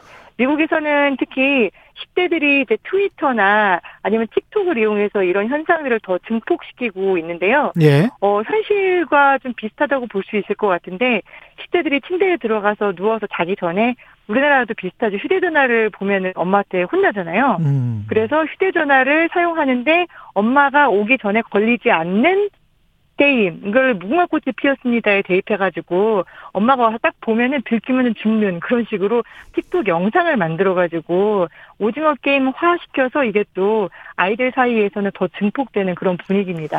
아 일종의 신드롬이 불고 있네요. 이게 넷플릭스 주가에도 영향을 미쳤다는 분석이 나옵니다. 오징어 게임 성공이. 네, 지난달 30일 현지 시간으로 이제 미국 뉴욕 증시에서 넷플릭스가 1.88%전 장보다 올라서 이제 한 주에 610달러가 넘었는데요. 이게 최고가 619달러까지 찍었다가 조금 줄어든 겁니다. 근데 넷플릭스가 주가가 올라간 데는 오징어 게임 때문이다라고 딱 보기는 어렵겠지만 선풍적인 인기를 끌었고 넷플릭스의 경영자 그리고 이제 넷플릭스의 순위를 매기는 넷플릭스 페트롤이라는 조회 통계 사이트에서 많은 분석가들이 나와서 넷플릭스가 정말 이번에 아주 적은 투자를 하고 굉장히 대박을 터뜨렸다. 앞으로 이런 작품이 몇 개만 더 나온다면은 넷플릭스는 아주 크게 성공을 거둘 것이다. 특히 비영어권의 쇼가 미국에서 이렇게 굉장히 선풍적으로 먹힐 수 있다라는 것을 넷플릭스가 다시 한번 보여줬다라는 분석들을 내놓으면서 넷플릭스의 장중 주가를 끌어올렸고요. 이런 성공이 결국에는 아시아 태평양 지역에도 더더욱 투자로 계속 이어질 것이다. 왜 투자를 안 하겠냐? 투자를 안 하면 바보다 이런 이야기까지도 나오고 있습니다. 이게 어떤 넷플릭스는 어떤 전략으로 봐야 될지도 궁금하긴 하네요. 그러니까 미국 시장 가장 큰 어떤 콘텐츠 시장 또는 뭐 아시아처럼 가장 인구가 많은 시장 다변화 전략인 건지 양 그두 트랙으로 가는 건지 아니면 미국 콘텐츠 시장에서 한국 콘텐츠가 그냥 단순하게 기생충 이후에 확 뜨고 있는 건지 어떻게 봐야 되는 건지도 궁금합니다. 위상도 좀 궁금하고요. 우리 콘텐츠. 네, 최근 이제 미국에서 콘텐츠 분석을 하는 걸 보면요. 예. 넷플릭스나 디즈니 플러스 이렇게 예전처럼 하나의 대박을 터뜨리는 프로그램은 없다. 결국에는 마니아층들을 노려가지고 그 마니아층들이 보유하고 있는 국가들을 넓게 확산시켜서 아. 여러 국가들에서 해당 마니아층을 공략하는 것이 성공 포인트다라는 분석이 나오고 있거든요. 예. 이번에 이제 오징어 게임 같은 경우에도 37개의 언어가 자막으로 되어 있었고 34개의 언어가 더빙으로 들어갔어요. 그만큼 이게 어떻게 보면 잔인하고 폭력적이고 심리 드라마 같은 요소가 있지만 이런 걸 좋아하는 전 세계의 마니아들 이거를 37개 국가의 언어로 더빙 자막을 넣고 더빙했다는 거는 그만큼 많은 소구력을 갖게 넓혔다라는 걸로 볼 수 있는 거죠. 예. 이미 뭐 BTS, 스위트 홈, 나라라 승리호 같은 한국의 소프트 파워가 세계적으로 인기가 있었기 때문에 음. 넷플릭스든 아니면 다른 어떤 플랫폼 매체나 콘텐츠 매체도 이러한 전략들, 즉 어떤 K 드라마의 로맨스든 아니면은 이런 오징어 게임 같은 장르든 특정 장르의 콘텐츠 매니아들을 여러 국가에서 다층적으로 포섭하는 그리고 공략하는 그런 전략을 좀 취하고 있는 걸로 보입니다. 이렇게 자주 계속 성공하는 걸 보니까 한국 드라마 콘텐츠 뭐 스타들 팝 스타들이 우연은 아닌 것 같습니다. 이 성공 자체가 뭔가 우리한테 힘이 있는 거는 같아요. 예. 네, 제가 지난주에 만났던 뉴욕타임즈 기자와 월스트리트 기자 두 명이 물어보더라고요. 예. 한국 소프트 파워의 비결이 뭔 것 같냐고. 오. 그래서 저는 예, 제가 모르는 소프트파워의 비결을 너네들은 어떻게 생각하니? 라고 물어봤어요. 예. 뭔가가 있는 것 같아요. 이제 그런, 예. 그런 얘기들 하더라고요. 자기들은 잘 모르지만 음. 지금의 젊은 세대들 제가 만난 기자들은 저랑 연배가 비슷하니까요. 예. 네, 자기들은 모르겠지만 지금의 젊은 세대들은 이제 뭐 로블록스를 하고 그다음에 헝거 게임이나 아니면은 이제 해리포터를 음. 보고 자란 세대들이다. 예. 이 세대들에게는 이제 글로벌 문화라는 게 한국에서 게임을 굉장히 잘 만들잖아요. 예. 한국의 게임이나 한국의 어떤 팝 음악에 길들여져 있기 때문에 더 이상 한국의 드라마가 낯설지 않게 느껴지고 있다. 음. 특히 한국 같은 경우에는 BTS든 아니면 이제 나라가 승리호든 이런 거를 이제 웹에서 트위터라든지 틱톡에서 마케팅을 굉장히 잘한다는 거예요. 예. 그런 측면에서 젊은 친구들에게 더 소구력을 갖고 있는 것 같다. 예. 이런 분석을 내놓아서 예. 아, 로블록스 세대들에게는 그런 게 또 먹히겠구나라는 음. 생각을 좀 해봤습니다. 말씀 감사하고요. 지금까지 워싱턴 KBS 김양순 특파원이었습니다. 고맙습니다. 네, 감사합니다. 예, KBS 1라디오 최경영의 최강시사 듣고 계신 지금 시각은 8시 42분입니다. 최경영의 최강시사. 진실탐사 K. 네, 뉴스 속 사건의 진실을 깊이 있게 파헤쳐보는 시간입니다. 진실 탐사 K 오늘도 최단비 변호사 그리고 김준우 변호사님 나와 계십니다. 안녕하세요. 안녕하세요. 예, 최단비 변호사는 지금 여성특보단 윤석열 후보의 네네. 예 캠프 분위기 요새 괜찮습니까? 어 아니 이런 말씀을 드리면 제가 예. 이제 앞으로 드리는 말씀이 굉장히 예. 객관적이지 않을 것 들릴 것 같아서 좀 아이, 걱정인데 예. 네, 분위기는 네 좋습니다 활기차고 네. 예. 뭐이 뒤에 법적인 내용들은 또 충분히 좀 설명을 해 주시고요. 네. 예. 윤석열 후보와 관련된 수사 먼저 이야기를 해 볼까요? 예. 총장 부인과 측근 의혹을 수사해 온 검찰이 관련자들에 대해서 잇따라 구속영장을 청구했다. 이런 것들이 보도가 되고 있고요. 도이치모터스 주가 조작 관련입니다. 네, 그렇죠. 예. 도이치모터스 주가 조작이라는 게 이제 도이치모터스 회장인 권오수 회장이 예. 2010년에서 11년 사이에 그, 이, 이 동네에서, 이 동네라고 하면 여의도인가요? 예. 주가 조작 선수라고 이제 알려진 이모 씨. 이모 음. 씨랑 이제 결탁을 해가지고, 어, 시세 조작을 좀 했다는 의혹인데, 문제는 예. 여기서, 어, 윤천 총장의 배우자인 김건희 씨가 이른바 이제 일부 자금을 댄 속칭 쩐주라고 하죠. 참여했다는데 예. 그래서 치세 차익도 좀 봤다라는 예. 의혹이 있었던 것이고 예전에 이제 경찰 내사 보고서만 있다가 이제 덮어, 덮인 사건인데 음. 서울중앙지검에서 이제 반부패부에서 이번에 다시 그 이모 씨 등에 대해서 자본시장법 위반 혐의로 구속영장을 청구를 해서 아. 네 이제 내일 아마 어, 그 결정이 될 모양인데요. 다만 음. 이전에도 한번 어, 구속영장 청구했다가 기각이 됐습니다. 예. 그래서 그 후에 추가적인 뭐 압수수색이라든가 보강 수사를 해가지고 음. 한번 더 청구를 한 모양새입니다. 예. 이 어떻게 보세요? 전환 사채를 시세보다 싸게 매입했다는 의혹도 받고 있는데 네. 김건희 씨의 연루 의혹이 결국은 가장 큰 관심일 거고요. 그렇죠. 예. 네. 그러니까 김건희 씨는 이제 두 가지의 이제 의혹을 받고 있어요. 아까 이제 김준우 변호사님 말씀해 주신 것처럼 이 처음에 주가 조작과 관련되어서 그 당시에 이제 돈과 계좌를 빌려 주었다. 이렇게 관련되어 있었다라는 의혹 음. 하나랑 말씀하신 것처럼 두 번째는 도이치 파이낸셜이 이제 도이치 모터스의 자회사입니다. 그러니까 도이치 모터스가 지금 주가 조작에 관련된 회사인데 그 자회사의 전환 사채를 싼 가격에 매입을 했 다. 이거 관련이 되어 있어요. 예. 그두 가지 의혹인데 이 쌍가격에 매입했다라고 하는 게 이제 2013년도에 도이치모터스가 다른 회사를 설립을 해요. 그러면서 음. 이 다른 회사 도이치 파이낸셜인데 예. 이 도이치 파이낸셜의 주식 한 40만 주를 액면가에 이제 매입을 합니다. 음. 액면가에 매입을 하고 근데 액면가가 이제 그 당시에 500원이었어요. 예. 근데 그리고 나서 곧 다른 회사들이 한 3배 정도의 1,500원 정도 이걸 매입을 해요. 그러니까 한 3배 정도의 차액이 발생을 한 거죠. 아직은 팔지는 않았지만. 예. 그리고 나서 또 2017년도에 20억 정도의 비상장주익을 또 추가로 매입을 합니다. 음. 그 당시에 이제 물론 액면가보다는 좀 비싼 800원을 매입을 했는데 예. 결국은 그래도 이제 이익이 있지 않느냐. 근데 음. 이게 이제 왜 얘기가 나오냐면 결국은 이 도이치모터스의 주가 조작과 관련되어서 계속해서 거래가 이루어지지 않았느냐 이러한 의혹의 연장선상의 하나예요. 음. 근데 여기에 대해서 이제 김건희 씨 측에서는 처음에 도이치모터스와의 주가 조작과 관련해서는 이제 그 소위 선수라고 아까 얘기했던 예. 이 씨, 이제 구속영장 음. 나왔던 그 이 씨가 자신에게 허위로 경력을 소개를 했고 계좌를 잘 관리해주겠다고 했는데 수익이 제대로 나지 않아서 돌려받았다. 그러니까 범죄에 관여한 사실 없다 이렇게 얘기를 하고 있고 음.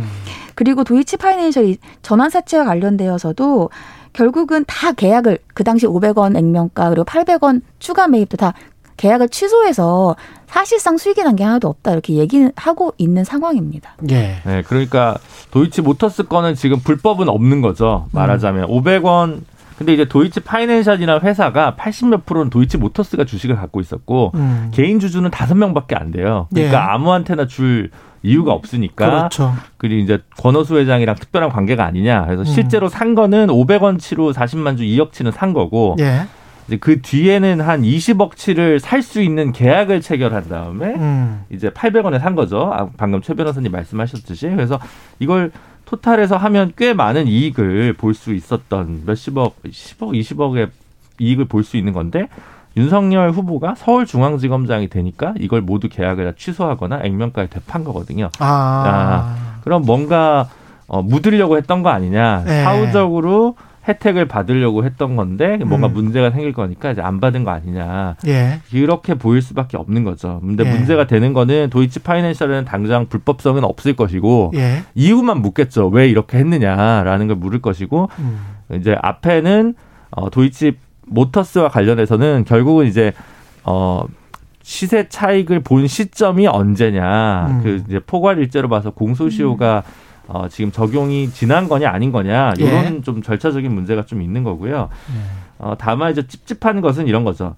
도이치모터스 같은 경우는 이제 그 미래셋 같은 경우 그 주식을 천 원에 샀거든요. 우리들 휴브레 있는 천 오백 원에 산 거를 이걸 팔백 원에 샀단 말이죠. 예. 김건희 씨가 그래서 이 청문회 때도 문제가 된 거예요. 검찰총장 할 때. 음. 그러면 당시 윤 총장은 아 미래셋은 배당 우선주를 산 거고 우리 와이 아내는 일반 보통주를 사서 돈의 차이가 좀 난 것이다. 라고 얘기를 한 건데 어, 이게 또 설명이 정확하지 않은 게 왜냐하면 도이치 모터스가 도이치 파이낸셜 주식을 또 사는데 네. 이건 보통주였다는 거예요. 그래서 음. 이거의 부분에서 좀 어, 그 해명이 아직 깔끔하게 떨어지진 않았다 네. 이런 정도인 겁니다. 네. 이 고발 수사 아, 고발 그 사주 고발 사주 의혹도 그렇고 윤우진 전 영산 세무서장 네. 관련해서도 그렇고 지금 계속 이제 검찰 수사가 진행되고 있는데 그 두 개 사건도 윤석열 후보에게 좀 영향을 미칠 거는 같아요. 이 부분들 특히 이제 윤우진 전 용산 세무서장 관련해서는 이게 스폰서 의혹도 있고 그다음에 변호사법 위반도 있고 뭐 여러 가지 의혹들이 있단 말이죠. 네네. 네. 예, 간단히 정리를 해 주시죠. 윤우진 예. 전 용산 세무서장 같은 경우는 이분이 음. 이제 그 서기관으로 퇴직을 하신 공무원인데 예. 어 사실은 뭐 행정고시 출신은 아니시고요. 음. 이렇게 쭉 승진 코스를 잘 밟으셔 가지고 아 네, 대단하시다. 네, 올라가신 예. 경우라고 합니다. 예. 그래서 어 이제 그 마장동에 있는 정유업자의 스폰 그 세금과 관련된 좀 편의를 봐준 거 아니냐는 의혹으로 수사가 되자 그 당시에 갑자기 현직 세무서장이 어, 그 동남아로 출국하는 이례적인 음. 일들이 있었던 것이고요. 예. 그 과정에서 어, 변호사를 소개해 준 것 같은 정황이 음. 예, 이제 좀 있는데 윤 총장이 그게 변호사법 위반이냐 아니냐. 그렇죠. 이제, 이제 이런 게 문제가 된 건데요. 예. 워낙 이제 어, 물론 이제 그, 그 소명 자체에서 좀 깔끔하지 않았던 점은 분명히 정치적으로 도의적으로 문제가 될 수는 있겠습니다만 음. 이 수사의 핵심은 사실 윤석열 후보가 어, 어떤 그들만의 리그에서 편의를 봐주는 커넥션에 가담했을 문제는 있을지언정 음. 법적으로는 시간이 좀 많이 지난 문제여서 음. 크게 이슈가 안 될 것 같고 다만 윤우진 자체가 뇌물죄라든가 뭔가 직권남용이라든가 이런 관련된 문제와 관련해서 오히려 범죄 혐의가 드러나면서 처벌받을 가능성이 좀 더 높지 않을까. 윤우진 씨. 예, 저, 예. 아, 윤, 예, 윤우진 씨가. 그렇죠. 네, 그렇게 예. 좀 보여지고 있습니다. 최 변호사님도 비슷한 의견이세요? 네, 네, 그러니까 윤우진 씨 같은 경우에는 지금 말씀하신 것처럼 스폰서 의혹이랑 뇌물 음. 의혹이 두 가지를 받고 있는데 사실은 윤 전 총장이랑 관련이 있는 건 뇌물이거든요. 예. 말씀하신 것처럼 그 중에서 뭐 변호사를 소개해줬다든지 이 음. 부분이 있는데 이제 변호사 소개는 본인은 소개해줬다고 하지 않았다 이렇게 음. 얘기를 하고 있고 설사 뭐 다, 그렇다 하더라도 공소시효가 이미 지난 사건이라 음. 그리고 뇌물과 관련되어서는 이제 뭐 무마를 해줬다라는 건데 이게 이제 관련이 아직까지 나온 바가 없어서, 없어서. 네 예. 사실은 아직까지는 이제 윤 전 총장이랑 엮기는 조금 어려운 상황인데요. 다만 네. 이제 윤우진 씨가 업자들이랑 인천 쪽에서 골프를 많이 네. 쳤는데 네. 그때 이제 네, 윤 후보님이 같이 좀 쳤다. 음. 이런 식으로 저그 제보나 이런 내용들을 많이 확인이 돼서 취재가 언론에서 많이 들어간 것으로 저는 알고는 있습니다. 네. 그게 뭐 윤석열 후보는 2010년인가요? 11년 이후에는 골프를 친 적이 없다. 없다 네. 예.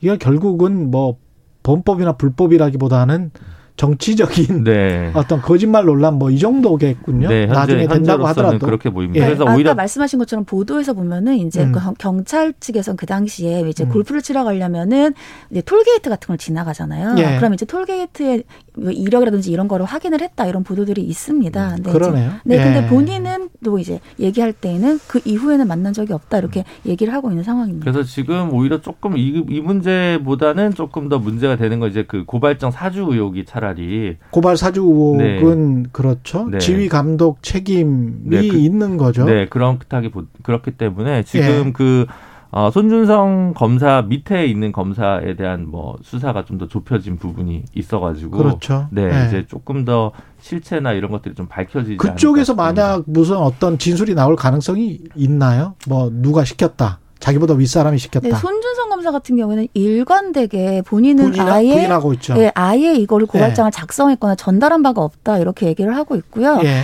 이제 검찰에서 공수처로 이걸 이첩을 했거든요. 사실 이게 음. 이첩이냐 이송이냐에 관련된 문제들도 있는데 예. 공수를 넘겼습니다. 근데 공수를 넘길 때에도 검찰에서는 검사가 관련된 의혹이 있다라고 얘기를 했고요. 그러니까 손준성 검사라고 명백히 얘기하지는 않았어요. 그래서 예. 현재 어떤 검사가 연루되어 있는지도 불분명한 상황이고요. 음. 공수처가 이제 앞으로 수사를 더 해야 될 상황입니다. 유동규 전 본부장 구속 때문에 이게 이 사건들 화천대유 사건은 어디로 흘러갈지 특히 이제 김만배가 무슨 이야기를 할지는 모르겠어요. 그렇죠. 그게 결국은 핵심이겠죠.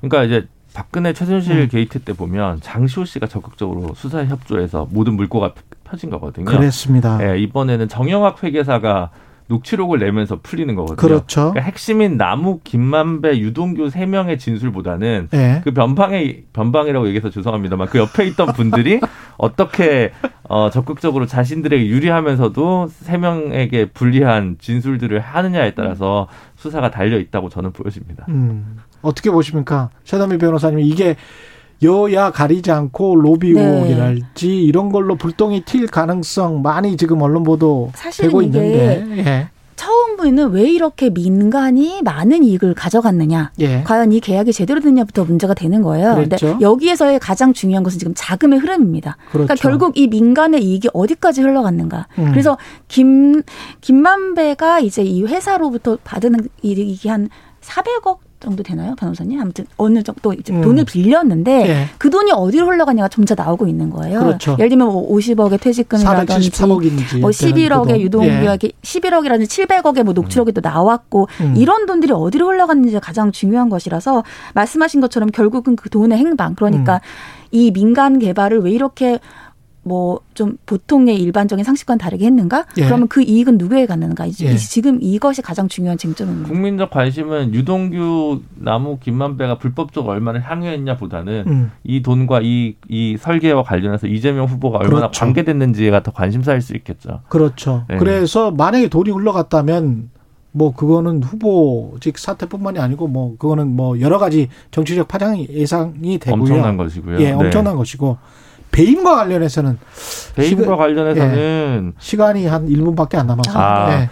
그 짧게. 타인의 재산의 사물을 관리하는 자인 자가 배임죄를 이제 될 수 있거든요. 그렇죠. 의율될 수 있는데 그럼 이거 이재명 지사까지 배임죄로 의율하기에는 그 업무 관련성이 좀 약해서 예. 유동규 그 본부장이 뭔가 알고 있었거나 이 협약이나 초과 수익과 관련돼서 묵인했으면 배임죄가 됐지만 음. 이걸 그 그다음 도시공사 사장 있잖아요. 예. 그 위에 이재명 당시 시장까지 이거 그 업무라고 하기에는 조금 어려운 점이 있어서 최단미 변호사님 어떻게 생각하세요? 일단 이제 유동규가 이런 얘기들이 있습니다. 그러니까 언론 보도에서 음. 초과이익 환수를 넣으면 그러니까 초과이익을 가, 져오는 것에 대해서 넣어야 된다. 근데 예. 이걸로 묵살했다는 얘기가 있어요. 음. 근데 여기에 대해서 사실 최종 결재권자는 그 당시 시장인데 예. 그것을 알고 있었느냐 모르고 있었느냐 여기까지를 알겠습니다. 해야 됩니다. 예, 지금까지 진실탐사 K 최단비 김준우 변호사였습니다. 고맙습니다 감사합니다. 감사합니다.